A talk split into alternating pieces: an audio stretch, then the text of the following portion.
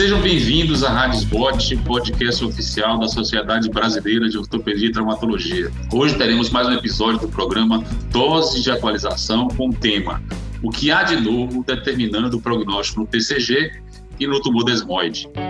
Eu sou o Dr. Alex Guedes, sou atual presidente da Associação Brasileira de Oncologia Ortopédica e do Comitê de Oncologia Ortopédica da SBOT.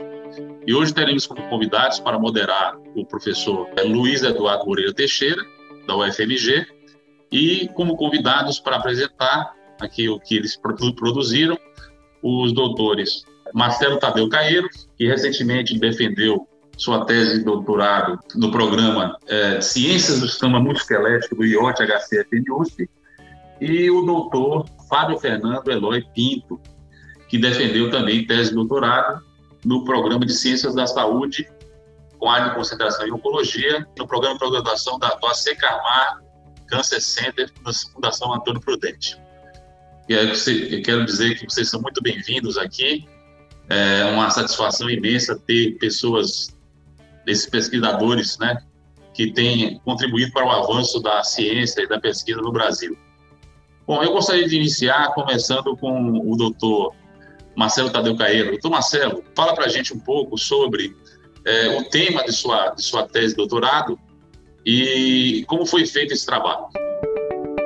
Bom, Alex, é, o trabalho de doutorado meu, ele, na verdade, assim, tentava correlacionar é, o que nós chamamos de VEGF, que é uma sigla em inglês, para Vascular Endothelial Growth Factor, e o desenvolvimento de metástase no tumor de células gigantes. E o porquê disso? Né? Nós sabemos que o tumor de células gigantes ele é um tumor de, grau, é, é, de comportamento incerto, ele fica entre os tumores benignos e tumores malignos, é um tumor muito diferente dos outros que nós estamos acostumados, e tem um risco de metástase, que varia em torno de 4 5% na maioria dos, dos relatos de literatura.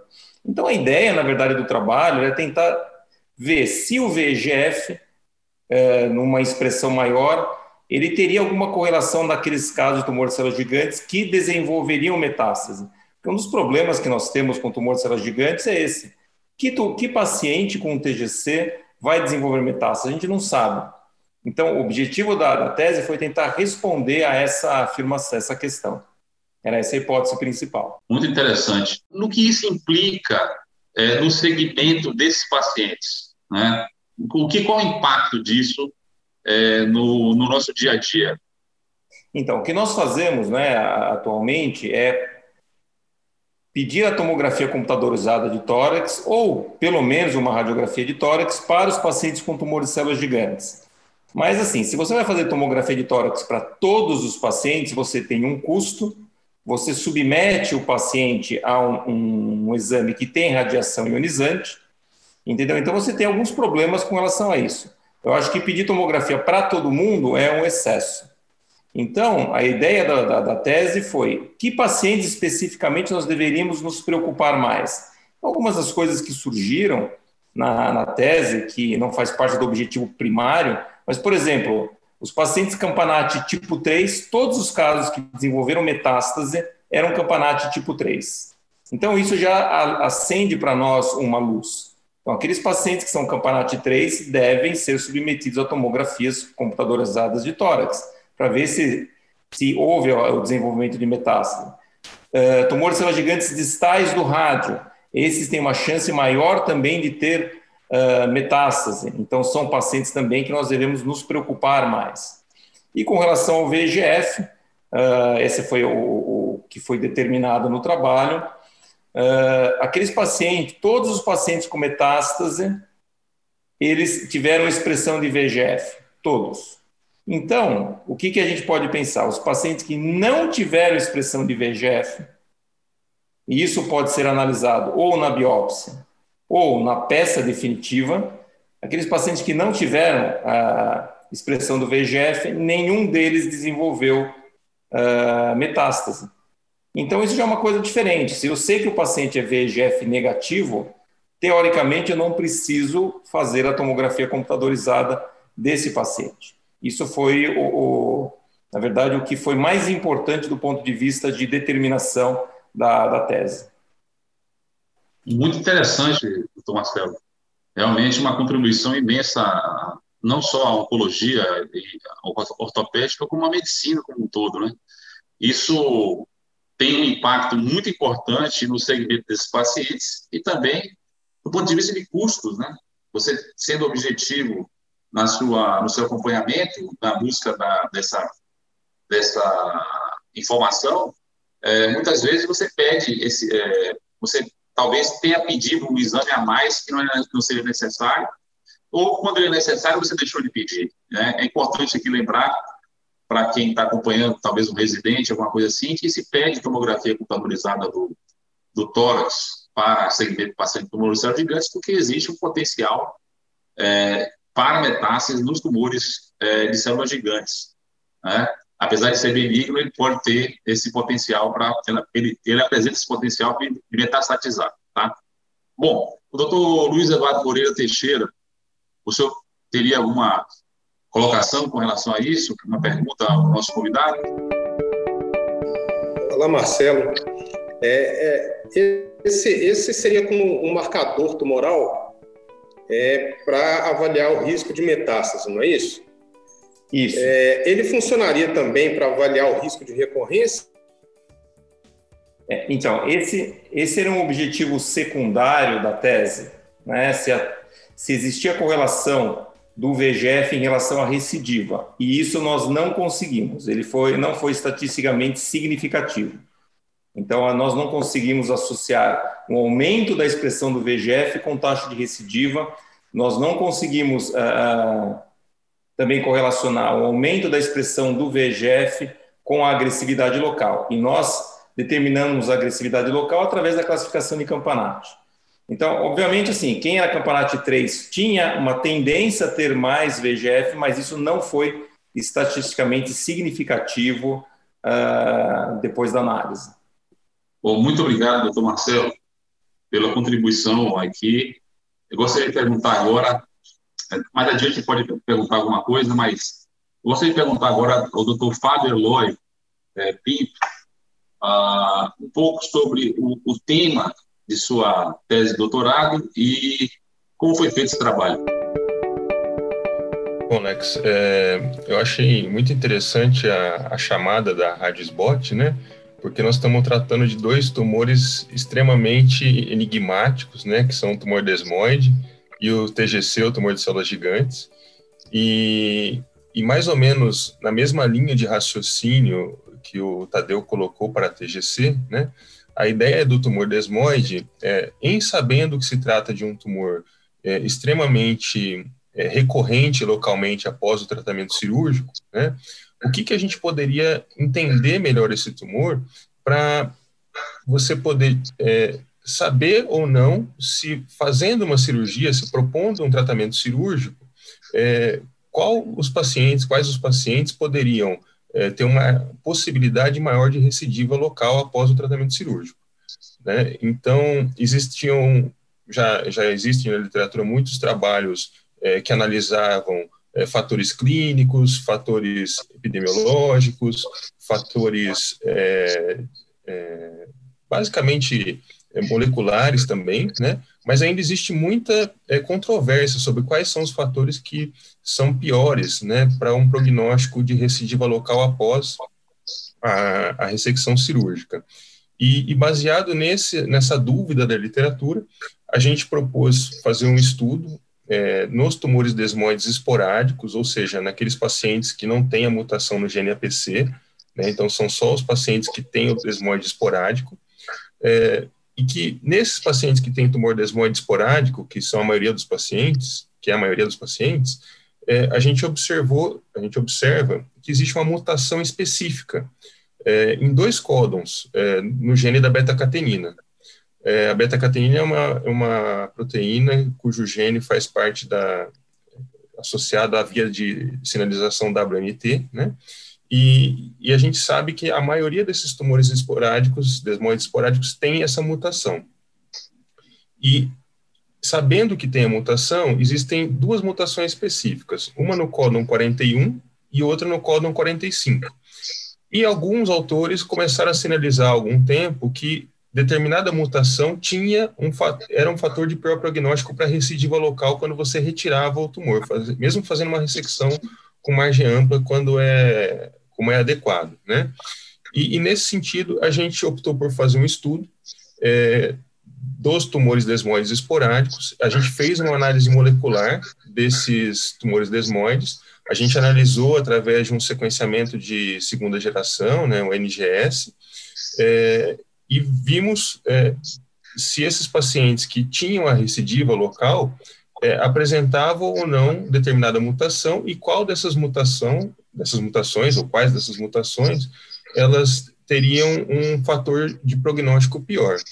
É, e a gente conseguiu encontrar algumas alterações, né? A gente identificou que os pacientes com a mutação é, 45F, é quando você tem uma mutação é, de uma ceína para uma fenilalanina no códon 45, esses pacientes têm uma chance maior, têm uma possibilidade maior, ou seja, o prognóstico deles em ter uma recidiva após o tratamento cirúrgico é maior do que os demais pacientes. É, esses dados foram muito fortes, a gente conseguiu é, mostrar de forma estatística bastante eloquente que existe realmente essa diferença. A sobrevida muda, né, a sobrevida livre de recidiva, e, além de juntar esse dado molecular, a gente associou outros dados é, clínicos, né? E baseado nesses dados clínicos e moleculares, a gente conseguiu formular um, um nomograma, né? Um, é, inclusive, a gente está desenvolvendo um aplicativo agora em que você consegue ter as características do paciente, você coloca essa característica no aplicativo e você vai ver qual é o score, qual é a chance, o risco ou a sobrevida dele num determinado período de tempo, né? Sobrevida sempre livre de recidiva. Então, essa que foi a ideia do trabalho e essa que foi a conclusão que nós conseguimos chegar aí. E esse, e esse é o maior impacto, né? Na verdade, de, definir essa faixa, né? Você podia falar um pouco mais sobre essa, essa questão desse aplicativo, sobre essa faixa de, de prognóstico? Sim, a gente, a gente encontrou, Alex, que os pacientes que têm a mutação 45F, né, mutação da beta-catenina, no gene da beta-catenina 45F, eles têm cerca de cinco vezes, é, uma, uma, possibilidade cinco vezes maior de apresentar recidiva do que os pacientes que não têm essa mutação, que são os outros, os outros tipos de mutação ou aqueles raros que não têm mutação alguma.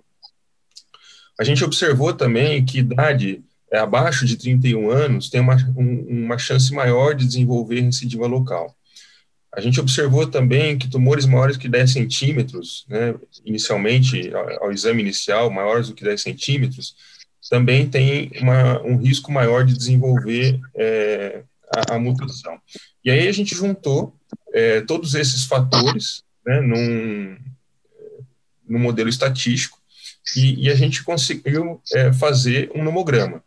E nesse nomograma, você é, coloca esses dados né, no, no, do paciente e ele te dá, por exemplo, um paciente que tem lesão em extremidade, que também é um fator de pior prognóstico, que eu esqueci de comentar agora, é, num paciente jovem, menor de 31 anos, com mutação na beta-catenina no, no códon 45F, é, um tumor de maior de 10 centímetros. Esse paciente, por exemplo, ele tem aí uma, uma possibilidade de não ter recidiva em, em cinco anos menor do que 10%. Né? Então, assim, esse paciente ele vai recidivar principalmente nos dois primeiros anos. É, é com o aplicativo, eu poderia colocar é, isso para vocês de uma outra forma, né? mas, assim, com o aplicativo você consegue é, entender aquele paciente que tem uma, um risco maior de recidivar quando você operar. E como a gente tem uma tendência, uma mudança de tratamento no tumor desmoide hoje, né, a gente tende a tratar o tumor desmoide muito mais conservador do que é, eu mesmo já tratei, vocês já trataram, os nossos professores já trataram, é, é, esse, esse modelo que a gente criou te dá mais argumentos ainda para, em você tendo essas características que aumentam o risco de recidiva local após a cirurgia, você realmente converse com o seu paciente e fale, olha, o seu caso realmente deve ter que pensar, você deve pensar em outro tipo de tratamento que não o cirúrgico, porque o risco de você recidivar, a chance de você recidivar é muito alta ou muito baixa, dependendo, obviamente, das características clínicas e moleculares desse paciente. Doutor Luiz, é, o senhor gostaria de fazer alguma observação, uma pergunta ao, ao, ao nosso convidado? Fábio, é, eu gostaria de saber se, se essas mutações é, vocês observaram também em relação à resposta hormonal, porque nós sabemos que os tumores desmoides eles têm uma influência hormonal, né? E nós podemos tratar eventualmente com bloqueadores de hormônio, como tamoxifeno. É, existe alguma correlação também, na, vocês encontraram alguma correlação com a resposta hormonal ou, ou bloqueadores de hormônio?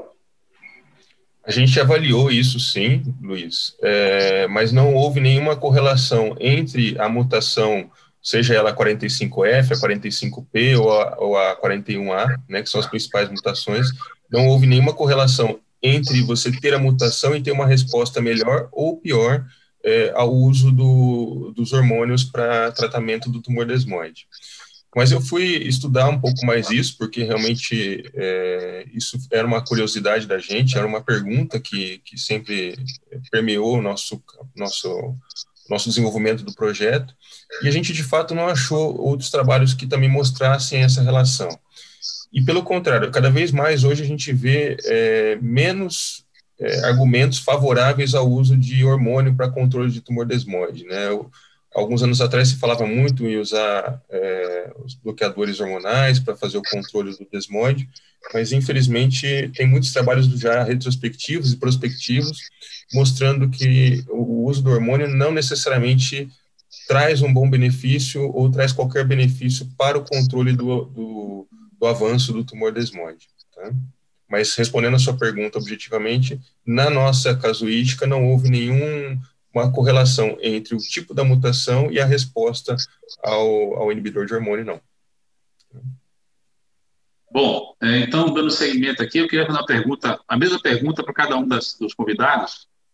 É, primeiro, é, o doutor Marcelo Tadeu Caeiro. Marcelo, é, quem foi seu orientador e, aqui no geral, como é fazer pesquisa avançada no Brasil?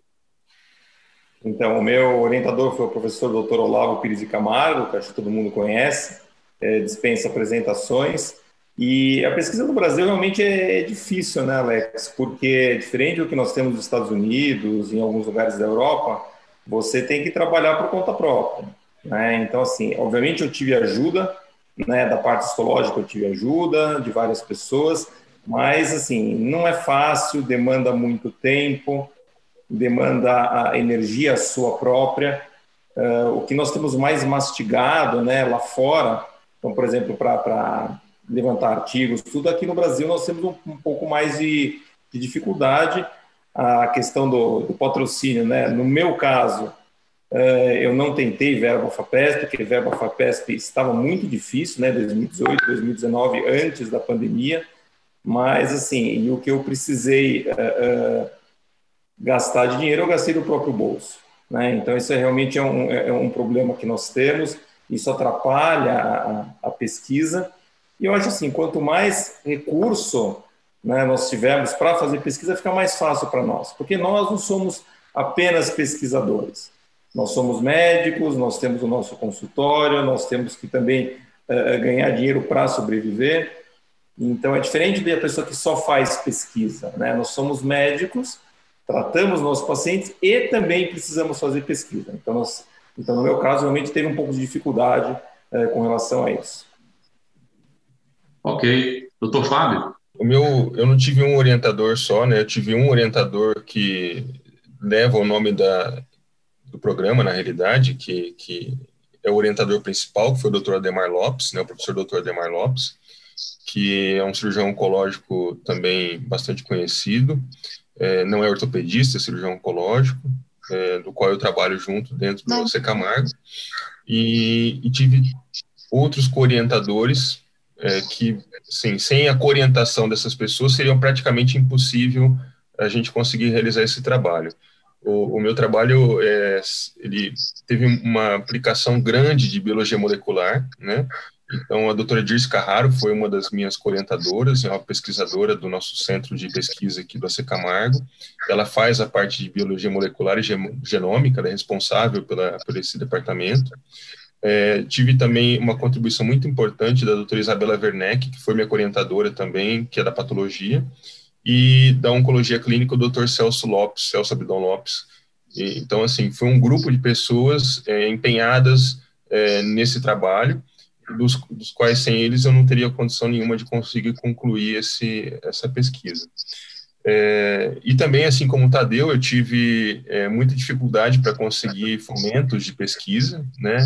É, o nosso trabalho usou material de ponta aí, como sequenciadores genéticos de última geração, e só foi, nós não conseguimos verba é, FAPESP, verba do CNPq para isso, mas a gente conseguiu dentro do departamento de genômica, biologia molecular, né, a gente entrou dentro de um projeto que eles já tinham lá, e baseado nisso a gente conseguiu fazer todas as análises moleculares, que realmente era o que tinha maior custo, fizemos painéis gênicos também, que são painéis bastante custosos, né, então a pesquisa só foi possível porque existia dentro dessa instituição já uma, um grupo de pessoas empenhados nesse tipo de pesquisa em biologia molecular, não especificamente tumor desmoide, mas em biologia molecular, e com isso a gente conseguiu desenvolver todo o trabalho aí. Mas realmente é, eu corroboro com o que o Tadeu falou, a nossa, a nossa dificuldade de fazer pesquisa aqui no Brasil é muito grande, porque você realmente tem que ficar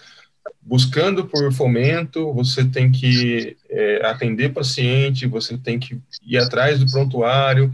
Então, realmente, existe uma dificuldade que a gente parece que não observa no, em alguns centros de referência no mundo, né? Mas aqui a gente ainda tem essas, essas dificuldades. Mas, felizmente, com a ajuda de muitas pessoas, né, de vários colaboradores, a gente acaba conseguindo concluir a pesquisa. Mas, de fato, Alex, é bastante é, é, bastante difícil para a gente conseguir concluir um trabalho como esse que o Marcelo acabou de apresentar e eu também comentei alguma coisa sobre o meu. Doutor Luiz, quer fazer uma pergunta aos convidados? É, eu, eu, queria para, parabenizar os dois pelo nível do trabalho que foi desenvolvido né, na, na tese. A gente sabe a dificuldade realmente, como eles disseram, de, de de conseguirmos seguir uma, uma, pesquisa, principalmente que tem um custo elevado de análises laboratoriais, é, de estudo genético, etc. É, mas eu queria saber de vocês assim, é, qual que é a perspectiva de vocês disso se transformar em uma coisa que, que vai ser utilizada do ponto de vista prático no dia a dia, no nosso dia a dia, a avaliação desses marcadores ou, ou dessa, dessa mutação, para que nós possamos aplicar isso no nosso dia a dia. Doutor Marcelo? Então, uh, eu acho que a primeira coisa né, que, que precisa ser feita, e, e isso daí ainda eu vou fazer, uh, eu vou publicar essa tese, né, a, a ideia, é, a princípio, seria submetê-la à acta ortopédica, para que as pessoas do próprio Brasil né, tenham acesso ao resumo da tese.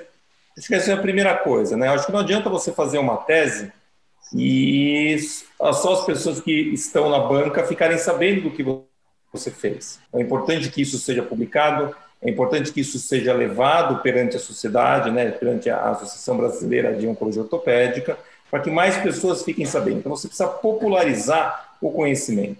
Você cria o conhecimento, mas você não populariza, não significa nada. Então, a, a ideia é essa. Acho que é primeiro uh, uh, publicar uh, isso daí, mostrar, mostrar em congressos ou mesmo nesse próprio podcast o que nós estamos fazendo, para que isso se torne um, uma realidade, porque a gente consiga orientar, através do que nós aprendemos, a conduta de outros pares nossos por todo, por todo o Brasil. Acho que é essa a ideia. Doutor Fábio? Então, Luiz, realmente é, a gente precisa disseminar essa informação né, que a gente acabou criando. É, Para você ter ideia, hoje é, em tumor desmoide, quando a gente fala em tumor desmoide, né, existe ainda muita dúvida sobre como tratar tumor desmoide, se você espera um pouco e observa, se você faz algum tipo de intervenção com o uso de um bloqueador hormonal, se você usa um anti-inflamatório não esteroidal, se você vai e opera esse paciente, como você trata esse tumor desmoide, né? Então, dessa tese nossa, é, existe um artigo principal que tá em, também está sendo encaminhado para as revistas, está naquela fase de é, análise de, de, de, revisores, né? E então ainda tem algumas coisas que a gente vai publicar, mas dessa tese principal, você desse trabalho principal, tem outros trabalhos também que a gente pretende é, passar para os colegas em congresso, ou até mesmo em outras publicações, né, que é realmente são orientações de como tratar esse paciente, como conduzir melhor esse paciente, daquilo que a gente estudou, que nós fizemos um estudo é, amplo também de toda a literatura em, em tumor desmoide.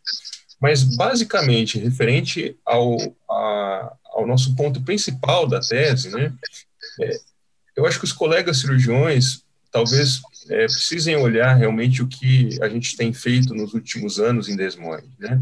Porque você veja, pegar um paciente que tem uma lesão de um tamanho grande, acima de 10 centímetros, que tem é um paciente jovem, é, que está localizado num membro, na extremidade, e que eventualmente você tenha condições de fazer a análise molecular desse paciente, que é possível fazer sim para qualquer pessoa, né? Essa análise molecular. E esse paciente é, uma, é um paciente que tem uma possibilidade de recidiva após um tratamento cirúrgico muito alta, né? Então, esse paciente realmente ele não deve ser operado como primeira opção. Você tem que tentar fazer para esse paciente outros tipos de tratamento que não a cirurgia. Bom, mas em tendo condição, em não tendo outro tratamento, temos que operar, né, temos que dar uma resposta para esse paciente. Bom, você vai chegar para esse paciente e falar: eu vou te operar porque é o que talvez seja mais indicado, né? Porém, está aqui, ó, o seu risco de recidivar é muito alto. E a gente consegue quantificar isso para o paciente. É, nessa linha, os pacientes se sentem mais seguros ou mais inseguros, dependendo de como for o caminho, e eles conseguem também te ajudar na hora de decidir o tratamento. E com relação à sua pergunta, é, se é possível você usar a biologia molecular, sim. É, você pode pegar um paciente seu, que você tenha isso, é, fazer uma solicitação de uma análise molecular do gene da beta-catenina, para ver se ele tem uma mutação específica, você vai pedir para fazer as mutações específicas nos códons 41 e 45, e o laboratório de biologia molecular te entrega esse resultado. É, é um custo é, ainda elevado, mas é um custo pagável, né? Eu acredito que é, é, possível um paciente sim conseguir fazer esse exame. Eu não sei se cabe a gente falar em valores aqui agora, mas é possível sim. E, e com isso, ele te ajuda, ele te traz essa informação e você se ajuda e ajuda o paciente, obviamente, a decidir qual é o melhor, melhor caminho para conduzir é, o tratamento dele. Né? Então, sim, é, é real. O que a gente conseguiu é, é possível fazer e ajuda bastante a nossa, a nossa prática no dia a dia. Então, Marcelo, o, a sua análise é em imunistoquímica, né? Você analisou as alterações por imunistoquímica. Isso, exatamente. E, e é um, um, exame relativamente é, de um custo até menor do que uma tomografia, né? Se você for pensar é, e é um, é um exame que você pode fazer associado já na hora do exame anatomopatológico. Isso, é, na verdade, essa é a ideia mesmo, né? Tem, a maioria dos casos nós usamos da peça cirúrgica. Um ou outro caso que só, por exemplo, tumor de sacro que foi considerado inoperável. Nós tivemos três casos de TGC do sacro, cujo tratamento foi dois com denosumab, um foi com bifosfonato. Então, esse caso que não foi operado, nós usamos o material da própria biópsia. A grande maioria dos casos era material da peça cirúrgica mesmo. Então, a, ideia que nós temos mais para o futuro é, além do anatomopatológico convencional, fazer a imunistoquímica que inclua o, o VEGF. É, do ponto de vista de custo, né, o que foi mais custoso para a gente foi, na verdade, o anticorpo. O anticorpo anti-VEGF é um anticorpo recombinante humano e, na verdade, não tem no Brasil. Foi um anticorpo que a gente teve que importar né, dos Estados Unidos uh, e esse realmente teve um custo aí que eu tive que acabar bancando. É, fora outra parte, né, de, de próprio laboratório, questão de fabricação de lâmina e tudo mais, e também tem um custo à parte uh, também. Entendi. Mas é possível você, num examinato patológico, se eu conversar com uma patologia, uma patologista que faz patologia óssea, eles conseguem fazer essa, essa, essa análise do VGF, certo? Consegue fazer análise do VGF, sim. Inclusive, como deve ser alguma coisa de linha de laboratório, talvez seja até coberto pelas operadoras de saúde, pelos. É, é aí, nesse sentido.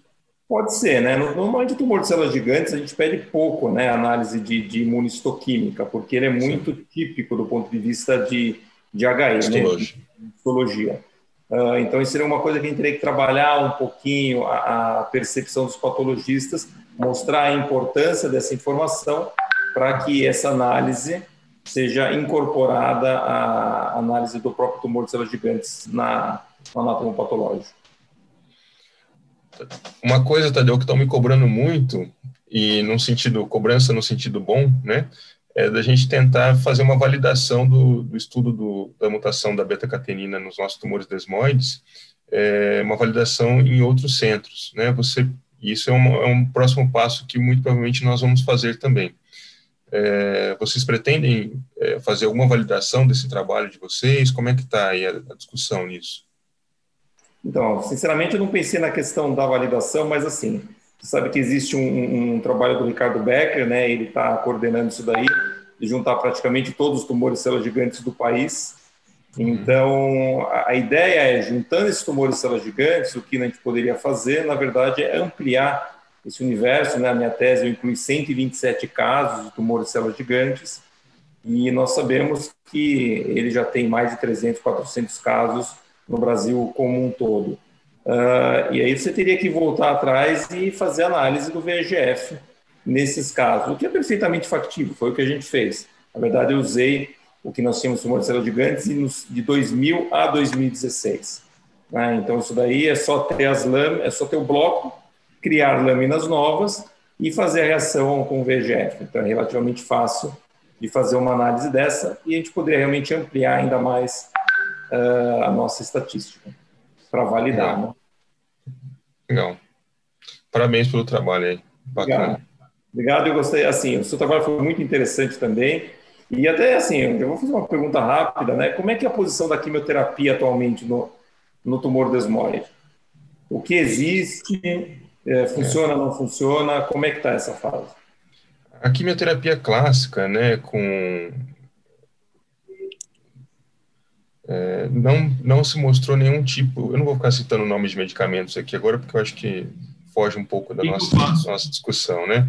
Mas a quimioterapia clássica não se mostrou muito adequada para tumor desmoides. Tem alguns trabalhos que mostram mais para criança, alguma coisa que, que mostra algum resultado bom, né?